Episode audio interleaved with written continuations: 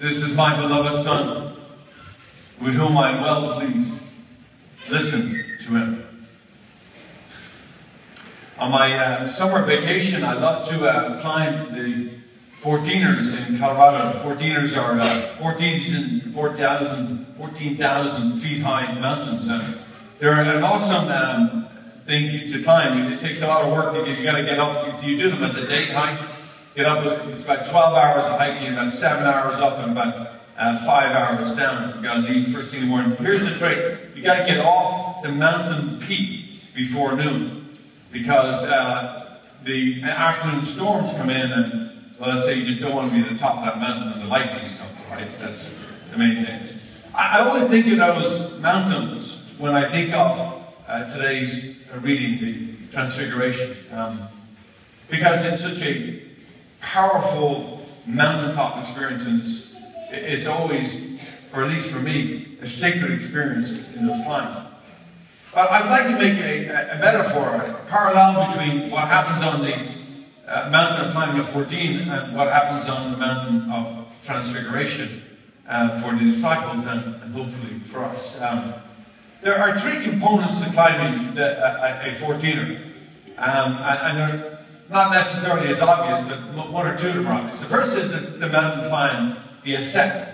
Uh, and that's, you know, the hard work of climbing that mountain is maybe self-evident, but when you get past, about 11,000 uh, feet, the air gets really thin. And once you get past 12,000, it gets so thin, you can only take about 40 paces before you're completely out of breath and you can't move any further. So you have to move very slowly. But the arduous work of climbing the mountain is stage one.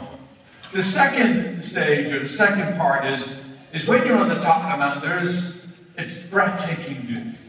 I mean, there is nothing above you anymore. Everything is below you. You feel like you're the king of the mountain, and you've just climbed it.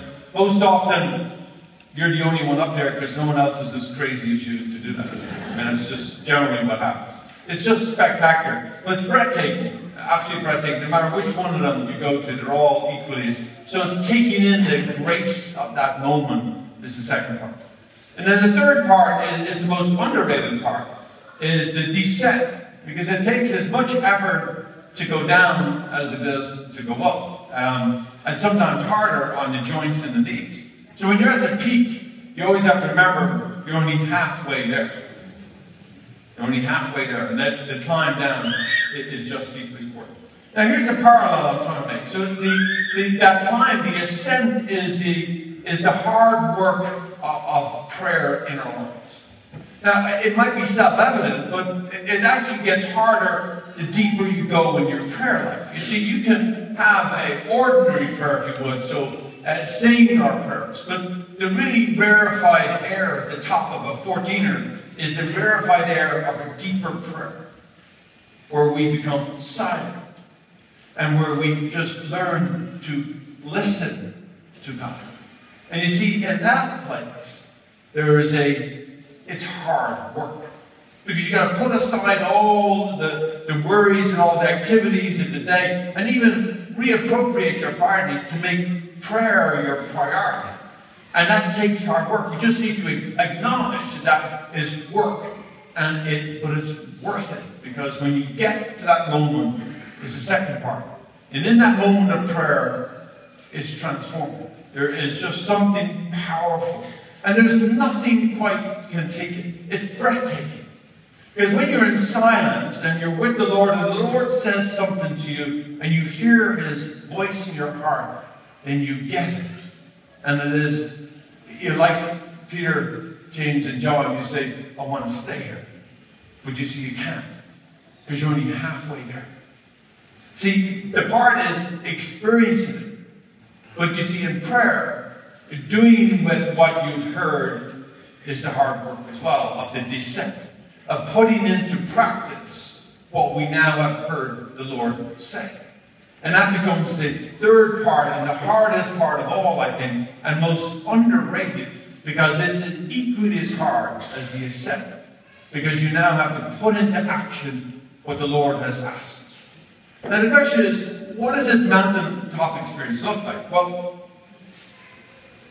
So we can go to, we can have these happy moments of prayer which are profound and, and they're, they're um, uh, in so many ways mountaintop experience of, of beauty and, and, and uh, love and it's just, you can sit in it and you can get it. But most often, the hard work of climbing the mountain is when we're taking the, the small traumas of our day and we're bringing it to prayer. That's what makes the hard work of prayer. When somebody says, I'm not talking about big traumas, that, although we can take those too, of course.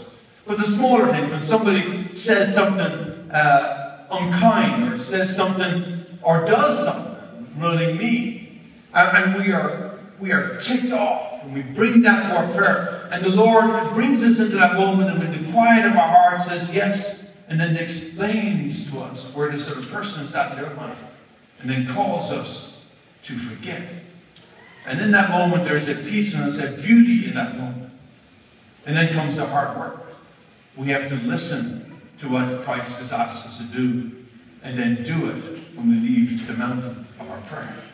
And that becomes the hard work. See, and, and even in today's reading, that, that second part of this gospel, which is super important, most often glossed over, they, when they experienced this beautiful moment, uh, they became afraid.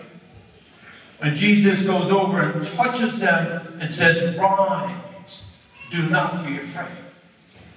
See, Jesus says that to every single one of us.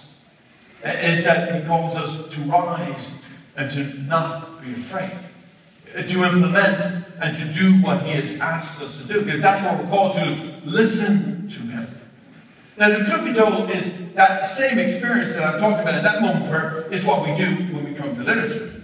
You know, it's the hard work of coming, and you know, you with families know what it was like getting your kids out this morning and how cooperative they were, and let, let's say you know that it was hard work to get here, right? And, and some of us didn't want to come. I get that, but you're here. And now we're going to have this wonderful moment of mountaintop experience, but understand we're only halfway here. Because if we don't take what we have celebrated here and bring it into action in our life, then it doesn't really happen. See, we're only halfway when we actually finish the liturgy. Because what we do outside here, and we bring what our experience from here listening to Him, and doing and not being afraid to do what the Lord has asked us to do in our lives. Whether that be inside our own hearts, allow healing, allow the Lord to heal us, or whether it that we come and give words of healing to somebody else. That we are called to bring what we have celebrated here into action, to become what we have received right here this morning. So, my friends, as we, uh, we come to the Eucharist, and this, this high point of, of our moment together, at the mountaintop here, we come into a, a moment of transfiguration, a transformation. This is what uh, this word was originally translated as metamorphosis. And that's what's called meant to happen in our own lives, in our own hearts. But we have to allow the Lord to do that with His grace. Is to cooperate with this transformation, this transfiguration, this metamorphosis. And so, friends, as we come to this table today, as we receive Christ, let us allow the Lord to transform us, to metamorphose us into a even deeper, deeper disciple than before. Let us make sure that we come, we listen to Him, and then we rise, and we are not afraid to become his disciple.